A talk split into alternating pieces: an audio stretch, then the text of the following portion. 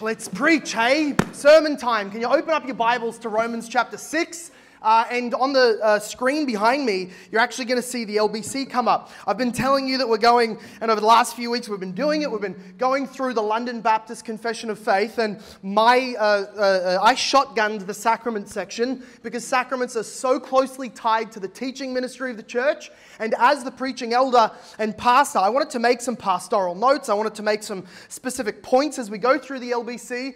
And last week, we got one sentence or half a sentence through the first line of chapter 29, paragraph 1 of the LBC. And so, in a rare occurrence of wisdom and time awareness, I thought today we'll just do it a sermon. We'll, we'll just do the, the rest of the chapter in, in, actual in our sermon portion so that I don't have to squish and, and, and, and uh, mutilate the truth so much as to fit them into five or ten minutes. So you're in Romans 6. We've also got LBC chapter 29 behind us. And our question today is uh, what has been the historical Reformed Baptist understanding of what the scriptures teach about baptism's meaning. There'll be other times uh, and other opportunities to sort of make stronger arguments, but I will say that today's sermon is not a polemic. It's not a, a uh, here's all of the strongest arguments against our brothers and sisters who hold otherwise. Rather, it's what does the scripture say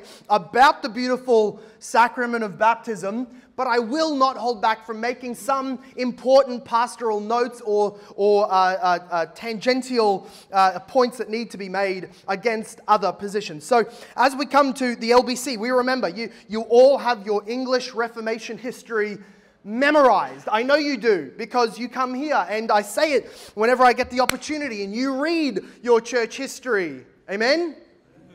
Thou shalt not lie but thou shalt read church history. That's the 11th commandment. So, so in the English Reformation, taking part sort of in sync but distinct from the, the, the, the continental European, German, Martin Luther, John Calvin, Zwingli Reformation, over the channel in England, the Anglican Church had its own storms and had its own Reformation, having sort of severed itself from the papal Roman uh, Catholic system. Uh, uh, uh, a bit prior, not over theology so much, just because the king wanted to be able to marry a younger, prettier lady. Uh, since having done that, the English church was rather distinct from the Roman Catholic Church, although its theology stayed every bit heretical and perverse and damnable, as people were told that they could be saved by baptism, that people could, could dispense God's grace to you according to how much good works you did. And so, all the more necessary was there a reformation in the English church, the Anglican church, just as much in the continental Catholic Church. And so it happened that the, the, the, the, the 39 Articles was one document that came out of it, the Book of Common Prayer and others was the internal attempt for the, the English Anglicans to reform and redirect the, the Anglican Church as it then was under the king and with all of its bishops. However, there was other internal fracturings and divisions and distinctions that then came, so that within the Reformed Anglican Church, you then had those who remained within the Anglican High Church and tried to make changes. Then you had those who were so strict on what they believed the worship of God to require that they, they became more pure. They became more distinct from the Anglican Church and became known as a ridicule, though it's a great name, the Puritans. These English reformers then, out of the Anglican Church, purified, not, uh, too pure to be within and, and too staunch in their convictions to try and work within the Anglican Church, they became the Puritans on the outside. They even then started to slightly uh, uh, uh, distinguish their own theologies as the Reformation unfolded and more and more study of the scriptures became uh, uh, uh, the, the norm. Some people thought rather than bishops under the king, the way the church is meant to be organized is, is by presbyteries, right? Series of elders and sessions that come together. They became known as the Presbyterians. Or there were others who said, no, no, no, the, the authority of each local church's occurrence is within each local congregation. They became the Congregationalists. None of this is in my notes, and we're just going to be here for three days at this rate because we're not even at the 1640s, but we're having fun. We need to get all the way to 1689 and then back to the first century at this rate. But we're, we're having fun, aren't we? Okay, then those who, who became uh, distinct, others of them were called the, the independents, that they were to be independent from other uh, ruling ecclesiological bodies like uh, sessions of elders and the like, but yet there was still another. These these were God's men. These were those who saw that even in this system, having been distinct from Rome, distinct from the Anglican Church, distinct from Presbyterianism, and therefore they were, they were mostly independents and congregationalists, they still realized that it is not merely our church rule that needs to change, it is also our church sacraments which need distinguishing. Because they, they would see themselves as those who are taking the Reformation just one more step we did justification, thank you, Luther and Cranmer. We did, we did away from the Anglican bishopric under the king as the head of the church, thank you, Puritans. We've, we've come away from the Presbyterian model where the parliament has authority over even the churches, thank you, independents and congregationalists. And the Baptists simply said, and there's something else to do. Because the heart cry of the Reformation was not simply the Reformation, but semper reformanda, meaning always continuously reforming according to the Word of God. In a very important sense, the Reformation is not over. The Reformation will continue until Jesus comes back and perfects the church. But always and ever, we're going back to the Bible and saying, what does it teach? What of our practices do we need to carve out? Because the scripture does not teach these things. Death to anti scriptural tradition. And praise God for that helpful tradition that points us back to the Bible, like confessions like the Westminster Confession and the London Baptist. So here they were, the, the Baptists who were now distinct from the other reformers. And then the, the Presbyterians with the Parliament and the King, they got together and they were told, he, here was their task make a document that will unify the whole English church which we can enforce by law and everyone will agree with. Is it pretty easy to make Christians agree on like literally anything, right? The shape or the presence or the color of a pulpit? None of you have been in those members' meetings or those elders' meetings or those deacons' meetings. That alone can lose 30% of a congregation if you have a, a, carnal congregation like many do. So, so here the English were, were tasking the Presbyterians just make a document that everyone can agree with, that everyone will have to unify on, and everyone will be happy with, and will enforce it by law.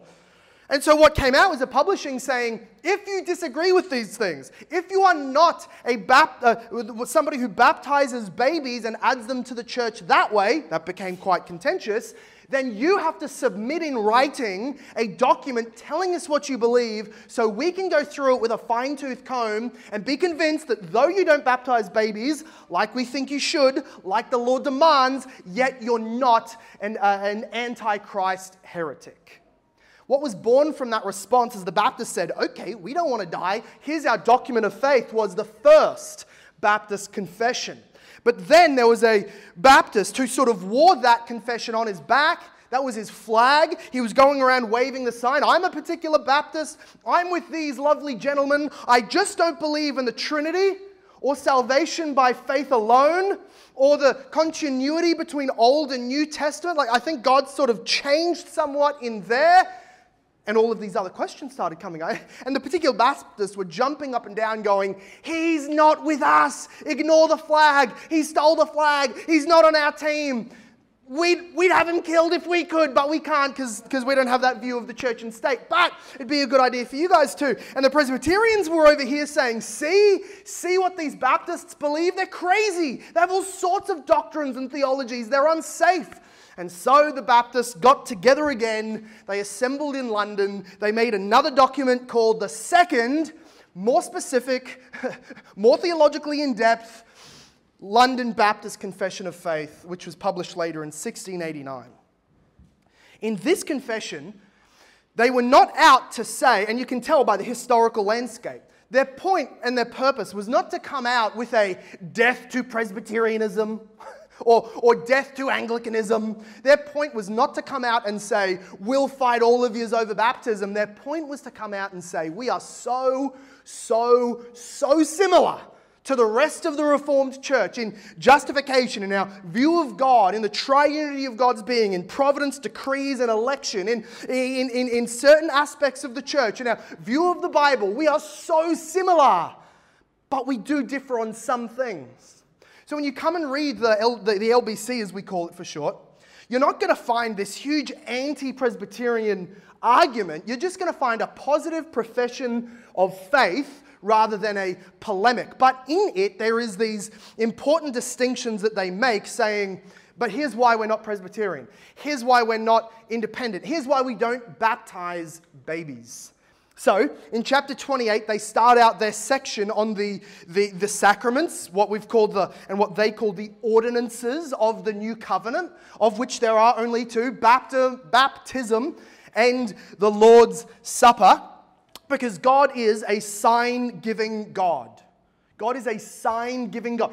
Back from the earliest days of his dealings with man, with Adam in the garden he did not merely leave his communication and his relationship on the basis of words alone, but partnered with those words, symbols of those words, in what we now call sacraments. So that even in the earliest day, even with Adam in the garden, God gave him a sign which would symbolize and signify and prove his obedience or failure in the tree of the garden of, good, uh, of knowledge of good and evil.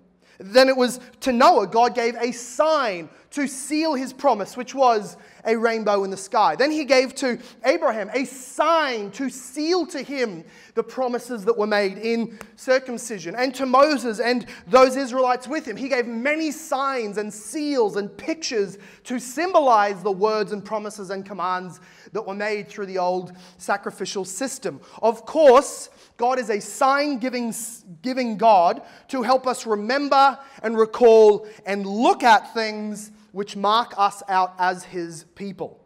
Chapter 28 makes the point in LBC, we did this a couple of weeks ago, that since baptism and the Lord's Supper are ordained by the Lord Jesus Christ, being handed down from him, we are only obeying Jesus in these important sacraments if we do them the way he told us to do them.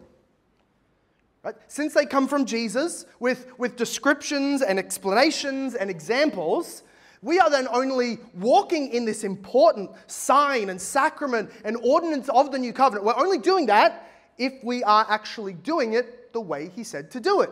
Uh, we all know this. Everybody knows that all over our city, at least, you can go somewhere that today will say they are preaching. Calling it preaching doesn't make it preaching okay? A weak effete uh, TED talk that might here or there reference some ethics of the Bible is not preaching. We know the churches will gather today and, and they'll, do, they'll do tithing. Victor said this people will give do, giving, they'll do, they'll do New Testament offering to the church, but in the mindset to be able to bend God's arm and get some gold back so that I can be healthy and wealthy and my children will also succeed. That's not New Testament giving, whatever you call it. Coming to the Lord's Supper, and I've known people to do this. Come, if you have a sickness, you probably have a demon. Come to the Lord's Supper and cleanse your life of demons. Come to the Lord's Supper, and the elders will pray a, a, a, spiritual power onto you, and you'll receive the Spirit and tongues. This is not the Lord's Supper, even if you call it that. Paul, Paul literally says this to the Corinthians. He says, You're gathering, you're doing wine and bread and praying, and it's still not communion because it's wrong. You're doing it wrongly. So it's important for us, especially with baptism today, to know that just because we call it baptism, it's not the reality, unless it's done the way that Jesus tells us to do it. It's an important sign. So then chapter 29 comes in. There's my bottle. Chapter 29 comes in uh, in the LBC and says, All right, so, so we made the point. It has to be done biblically. It's an important sign. It all points to Jesus. 29 comes in specifically about baptism. And this is what is on the, on the uh, uh, uh screen behind me. It says that uh, the New Testament baptism uh, is an ordinance of the New Testament ordained by Jesus Christ. This is as far as we got last week, but allow me to do another recap. Because this is really the sign of the new covenant, we should expect to find clear instructions for it within the New Testament writings. That's my argument today. There's going to be five sort of main point, uh, hermeneutical points that we're making, but since these ordinances belong to the new, co- new covenant, we will expect then to find sufficient instructions to obey them within the New Testament, which is the, the New Covenant documents. Otherwise, Jesus cannot really expect us to obey it. Obedience to a command cannot be rendered without clear instructions. Obedience to a command cannot be rendered unless sufficient instructions are given about that command. Therefore, if we posit that the scriptures are not clear and sufficient enough on this front, if the New Testament is not clear enough to tell us everything we need to know about baptism, then what we need is some additional tradition to, to, to, to act as an authority so that we can obey the Bible. That just sounds to me like one of the main cries of the Protestant Reformation, sola scriptura, which was against that mindset to say the scripture is the authority and it is clear enough to tell us what we need to obey. So, the Catholic Church, and this one against also the Anglicans and some others that were not wholly coming along with the Reformed, uh, uh, the Protestant Reformation, they would, they would add to Scripture the things that needed to be understood to know that when you baptize your baby, they become washed of sin and a new creation in Christ. Baptismal regeneration or any other mode or method of baptism which does not rely explicitly on New Testament texts is also at the bottom of it going against the grain of sola scriptura. Each covenant writings must include sufficient instructions for their covenant obedience. That's all we're saying. Right? Jesus came to the Jews and they said, Here's how we tithe, here's how we sacrifice, here's how we do our holidays, because the, the, the, the Talmud, the, the mitzvah, the, the, the, the writings of the scribes and the Pharisees and the, the elders, they've told us what we need to do. And Jesus says, What does the scripture say? Has God not spoken? Remove all of the, the, the, barnacles that have grown on the outside of the treasure chest of, the, of, the, of Moses' scriptures. Crack it open and see what Moses himself said. It is on that basis that he commanded them and rebuked them, and in fact, exhorted their repentance because they had allowed tradition to add to what scripture says. So, this is our our first understanding. Baptism, being an ordinance of the new covenant for the church, must be sufficiently commanded in the New Testament documents. This is, this is a corollary, it just follows one on the other.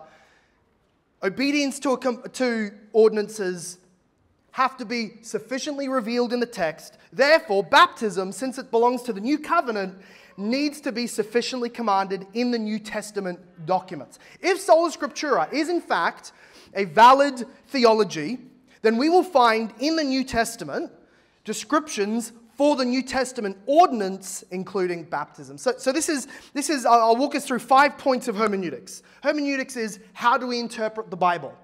Why can't I go to Malachi 3, where it says, Give lots of stores, uh, uh, grain into the storehouse and you will be blessed? Why can't I just print that out, put it over my bank accounts, and pray it and have it come true? Why not? Because there's ways that the Bible needs to be interpreted. You can't just whack a, a, verse out of its context, that poor little thing. You're just abusing that verse, whack it on a coffee cup, and said, Plans to prosper me, baby. That's not how you do scripture. That's not how you do theology. We do that, people do this with healing, people do this with families, people do this with all kinds of things. So, here's some hermeneutical rules that we need to, need to stand by. First of all, we, we ask the question can I use then, like, because like, I'm, I'm kind of making big of the New Testament this morning, can I use then, Pastor? Can I use the Old Testament for my theology? Well, the answer is a resounding yes. It is the basis and the foundation uh, of, of, of, of, our theology. New Testament grows up out of it, is birthed by it, and Paul himself says all scripture is inspired and is profitable. We're not Marcionists who say Old Testament God was a different God, he matured and now he's Jesus. We don't come like the Anabaptists and say the Old Covenant theology has no bearing on the New Testament whatsoever. Don't do that. We're not the liberals who come and say, oh man, it's pretty crazy. They had slavery, they didn't treat women great. The Old Testament is not inspired of God anyway. It was man's best way of understanding him. Let's just stick with the New Testament and none of that stuff that Paul says about women not preaching. They're pretty selective. But anyway, that's what the liberals do. That's not what we're doing. The Old Testament is foundational for our theology, but here's the second point being shadows, come with me, being shadows, the Old Covenant signs and sacraments are not authoritative in interpreting the New Testament. So, Old Testament inspired, foundational, profitable, but the specific commands and recipients of its signs and sacraments, because it's a shadow, it is not authoritative in describing to us who should be baptized, how we should baptize, or do other things within the church. This is what that would be like. Since the Old Testament is like the shadow, and Paul says in Colossians, Jesus is the substance. Uh, like Jesus gives us teaching, understanding, uh, uh, commands, and, and, and explanation of what God is doing in the world. He gives it to us and exposes salvation to us in such a way that it is like a father coming home and a child seeing a shadow cast by his father. And he knows that in moments his dad's coming. And he knows that's the shadow. He sees the shoulders. He, he knows the size. He, he sees how it is cast. And he knows that's his father. But when the father rounds the corner, the child's eyes go directly from shadow up to the substance of his father. He runs to the father for an embrace which the shadow cannot give. This is substance and shadow. The Old Testament is shadow, perfect in its purpose, but not meant to be the substance which Jesus Christ alone is. Therefore, if we come to the New Testament and then try and sort of evolve or, or develop a theology for the sacraments, baptism today especially, and we keep going back to the Old Covenant to say, well, here's who got circumcised, or, here's who partook of the Lord's Supper, uh, uh, sorry, of Passover. Therefore, here's what we should do in the church with baptism and the Lord's Supper. That would be like going to the shadow when my question to you is, what is your father's eye color? Now, if I said, what's your father's general shape? The shadow would be fine. If I said, what does your father look like at a 45 degree angle at 5:30 p.m. as he's coming home and the sun's behind him? The silhouette shadow is fine. It's not saying anything untrue about the Father, but it doesn't have the details to answer such questions as what's your father's eye color? Let's have a look. Black. And what color is your father's shirt? Black too. What about his shorts? I guess black also. But the New Testament is that for the Old Covenant. So that we come to the, the, the, to the baptism with questions like who should get baptized, when should they get baptized, upon what basis, and what is its meaning. And our all consuming and all uh, uh, uh, controlling hermeneutical rule is the New Testament holds its own authority on the specifics, and the Old Testament does not help us in the specifics. This also means that the apostles' interpretation of the Old is authoritative. Right? The, the, the, the apostles say stuff about the Old Covenant that we could never have known. They say stuff about the Old Testament prophecies that we could never have known, right? You read Hosea 11, out of Egypt I have called my son, God says. We know exactly what that means. That is about, and is only about, Israel, the nation who came up out of slavery from Egypt. We know what that means. And Matthew says, correct and wrong. It's about Jesus who, who, was a, who ran away from uh, the murderous Herod, lived there as he was an infant, and then returned to Nazareth. And we go, oh, I, see, I wouldn't have made that connection. But here's Matthew saying, it is what that was prophesying. So he's not just saying this is like that. He's saying that's what the Holy Spirit meant back in Hosea 11. And how do we know that Matthew's right on his reading? Because Matthew speaks and writes by the Holy Spirit as an apostle.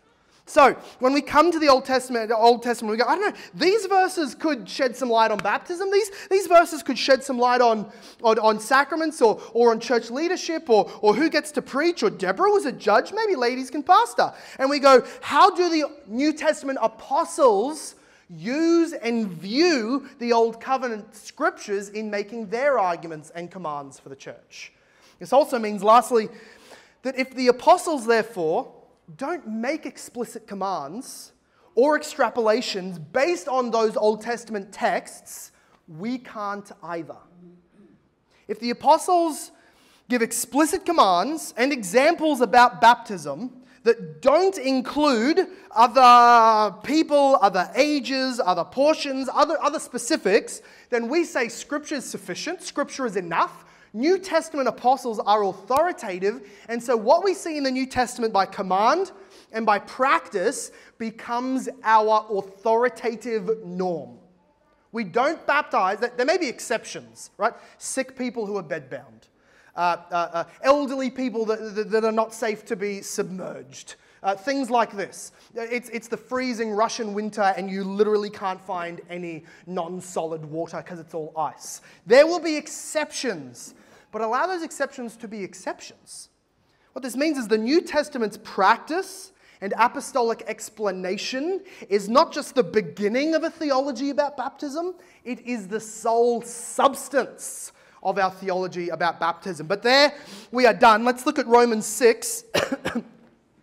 and we will we'll finish with a, a few recognitions of what LBC says, what the London Baptist Confession says about what baptism means, what it symbolizes. It says, the baptism is to be unto the party baptized a sign of his fellowship with Christ in his death and resurrection, of his being engrafted into him, of remission of sins, and of giving up into God through Jesus Christ to live and walk in newness of life.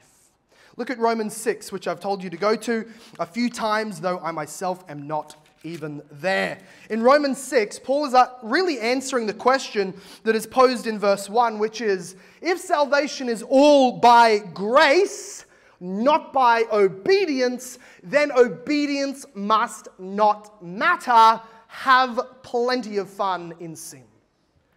And Paul doesn't retort by saying, no, no, no, no, no, your, your works do get you saved. You need to be good. Rather, he says, that's not even the question. Salvation is not just something that happens in your justification.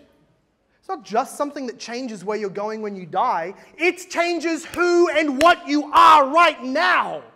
You used to be dead, now you're alive. How can you even talk like saying, let's go back to my old life and sin all the more? You're, you're not just going to heaven when you die, heaven has invaded you in the person and work of the Holy Spirit. You're a new being, a new person with new authority, with new life and power. You won't live like you used to live. Now, listen, in this context, then, isn't it interesting that he uses the language of baptism? This is what he says in verse 2 By no means. How can we who died to sin still live in it? It's a good question. Verse 3 Don't you know that all of us who have been baptized into Christ Jesus were baptized into his death? We were buried with him, therefore, by baptism into death, in order that, just as Christ was raised from the dead by the glory of the Father, we too might walk in newness of life. Here's what the London Baptist Confession is telling us.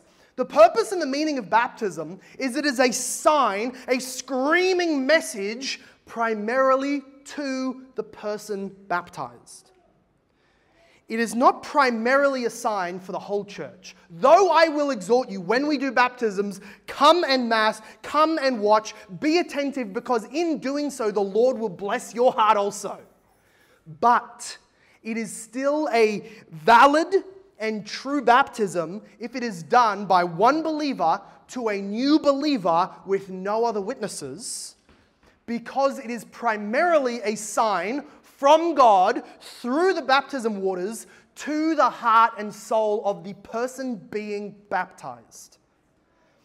We know this because in Acts chapter uh, 8, there is, uh, uh, uh, sorry, Acts chapter 9, Paul is baptized without other witnesses. It wasn't primarily for the others, it was for him. We also see that the eunuch is baptized by Philip alone, privately, not in a church and not to make a public statement, but primarily baptism while it has other benefits, is for the person baptized. So here's the side note. Of course, the person being baptized needs to be of age to recall and remember the baptism.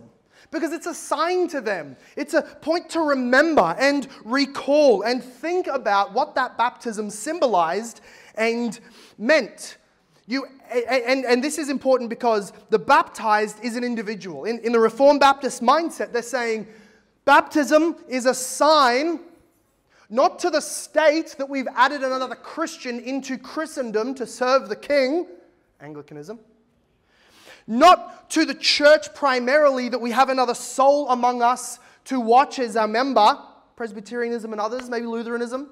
It is not to say, here is somebody now saved, baptismal regeneration nonsense. It is primarily for the person going under the water to remember and recall this new covenant salvation that has come to them. Because the new covenant is not entered to by family, it is not entered to by ancestorship or bloodline.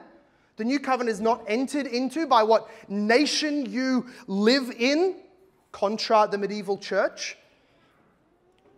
The new covenant is entered into by the choice of God and by regeneration and by faith alone. Therefore, the sign for that salvation is granted to those after such a professed, after such an evident faith and regeneration has occurred in their life. Secondly, we can go on. Not only is it a sign to the person baptized, but it is a sign of very specific things. Here is the apostle telling us what baptism is meant to be a screaming reminder of. Your baptism, which you remember, is a sign of your union and fellowship with Christ, the LBC says. In Romans 6, we see all of this language of with Christ, in Christ, baptized into Christ, putting on Christ also in, uh, in, in Galatians chapter 3, verse 27. For as many of you were baptized into Christ, have put on Christ. You, you, now belong to him. You, you have been engrafted into his tree. You have now been consumed up into his spiritual life. If you've been baptized, you've put on Christ by faith. Or Colossians 2, verse 12 having been buried with him in baptism, in which you were raised with him through faith in the powerful working of God who raised him from the dead. So here's what baptism is it's a sign not just of fill in the blank, it is a sign to the person baptized I am now one with Christ. I am now in Christ and He in me, we are unified and, and I have this fellowship with Him. Wherever I go, there Christ goes with me. Wherever Christ is in heaven at the right hand of God, I am there also in Him and with Him, and I will go to Him. This is for you. If, if you have been baptized and still wonder its whole significance or what did it do to you, it didn't do anything to you. It points to what God did to you by faith alone. So don't ever, here's my pastoral note. Don't ever, don't ever look back on your baptism and try and see in the baptism a proof or an assurance of your salvation. It's a useless, shaky, crumbling ground of assurance. It's sinking sand. It doesn't help. And if it does help, it's bad help. If you get assurance from remembering, no, my uncle prayed for me, no, there was lots of people who watched me, and I gave a great testimony, and I went right under, like even my toes, like right under. I did a ponytail so that all my hair went under. I, it was full, it was real. Thank the Lord. I was baptized truly. There's my assurance. That's bad assurance. Baptism doesn't become a sign to you by saying, Look at me. Remember how powerful I am as a baptism? It preaches to you saying, Remember me, listen, listen, look to Jesus who died for you, who rose again, and with whom you have union if you have faith. That's what baptism is for us a reminder of our union and fellowship. Specifically, we're going even further, specifically into his death. So that everybody baptized should be able to say, That baptism reminds me that by faith alone, Jesus died and I died with him. And when Jesus rose, I rose with him. This is death and resurrection. We see this in Romans chapter 6 again. Look back into verse 3. Don't you know that all of us who have been baptized into Christ Jesus were baptized into his death? So, if by faith alone your baptism reminds you that you have Jesus, that means even more that you have Jesus' death on your account. The law comes to you and tells you how sinful you are, how useless you are, how deserving of death you are, and you say, That's great. But look at the other pages of my account. You will see at the back of the account that Jesus has already died. I have a death on my account. That the, the law can't condemn me to death. anymore. Everything the law demands is given by Jesus. And also in his resurrection. Look at, say, verse 5. If we have been united with him in a death like his, we shall certainly be united with him in a resurrection like his. Look at verse 8. Now, if we have died with Christ, we believe that we will also live with him. Look at verse 11.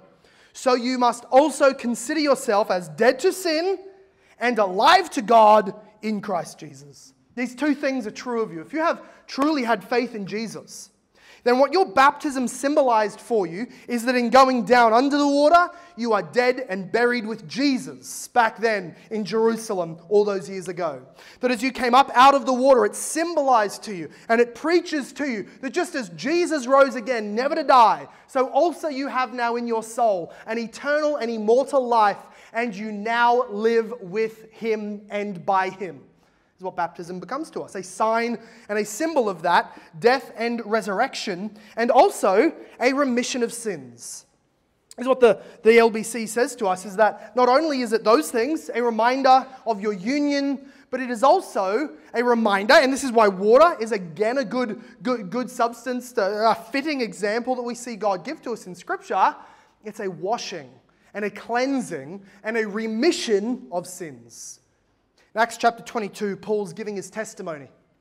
And he's telling his people what happened to him and how God saved him and, and how then he was sitting blinded by Jesus. Now he's in this room and he's praying and he's calling on Jesus for forgiveness. And Ananias is sent to him and, and he says to him, All right, you've, you've, you're a sinner. Jesus appeared to you. You wanted to kill all the Christians. Now you are one. You're blind. I'm going to pray for you and your healing.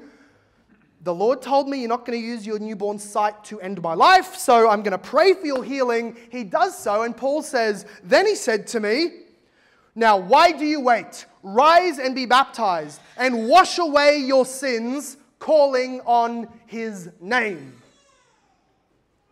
The act of getting down into water in the middle of a church service does nothing to your spiritual condition. It doesn't affect your sins whatsoever. But when that act is done by faith in Christ, the Holy Spirit so uses it to become for you a call to God. We can say this God loves ceremony. I know in our day we sort of we throw away all the God hates the externals, doesn't matter what you do or wear or how you sit or how you look or any of this. God doesn't care about externals. You can have church in a gutter as much as in a cathedral. Amen, hallelujah. But God does love ceremony. Uh, the thing is that his ceremonies are just so minimalistic. You just need a person and water. You just need wine and some bread, gluten free or otherwise. That's all you need. So it's very minimalistic, but God loves ceremony. God loves putting us through these processes to imprint on our minds what we hear and read in the Word. What God despises is ceremony without valid faith. So, so, ceremony is like a body, faith is like a soul. Without faith, God looks on our ceremonies as dead and empty and of no profit whatsoever. You, you, lift your hands, sing loudly, read some scripture, sit in church, get baptized, take the Lord's Supper, go on home. Without genuine saving faith, those things count for nothing. However, when the ceremony is done with faith, they become not only God blessing us, but also us calling on God in them and through them with assurance. This is what Paul meant when he was told by the Christian baptized, uh, uh, uh, uh commanding him, Go and be baptized, washing away your sin by calling on his name.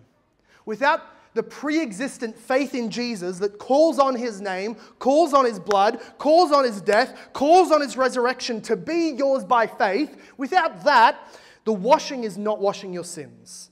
It, it, it, I, am I'm, I'm doubtful it's even clean water that we use, so you're not even coming up physically more clean. It, maybe some mascara's running, maybe some dirt is now off of your face or from underneath your nails, but your soul remains dirty unless there is faith binding this. So, so what we're saying is that baptism is, in a, in a conditioned sense, baptism is the washing away of your sins, Because in baptism, you're calling on God to save you and forgive you on the basis of Christ alone. And so people should be baptized with faith. Therefore, what Romans 6 shows to us and, and what the LBC tells us, and, and though debate and argument about when people should be baptized and how we should baptize can be left to another time, first what we need to do is behold our God and the wonderful measures that He puts before us in baptism and, of course, the Lord's Supper as well.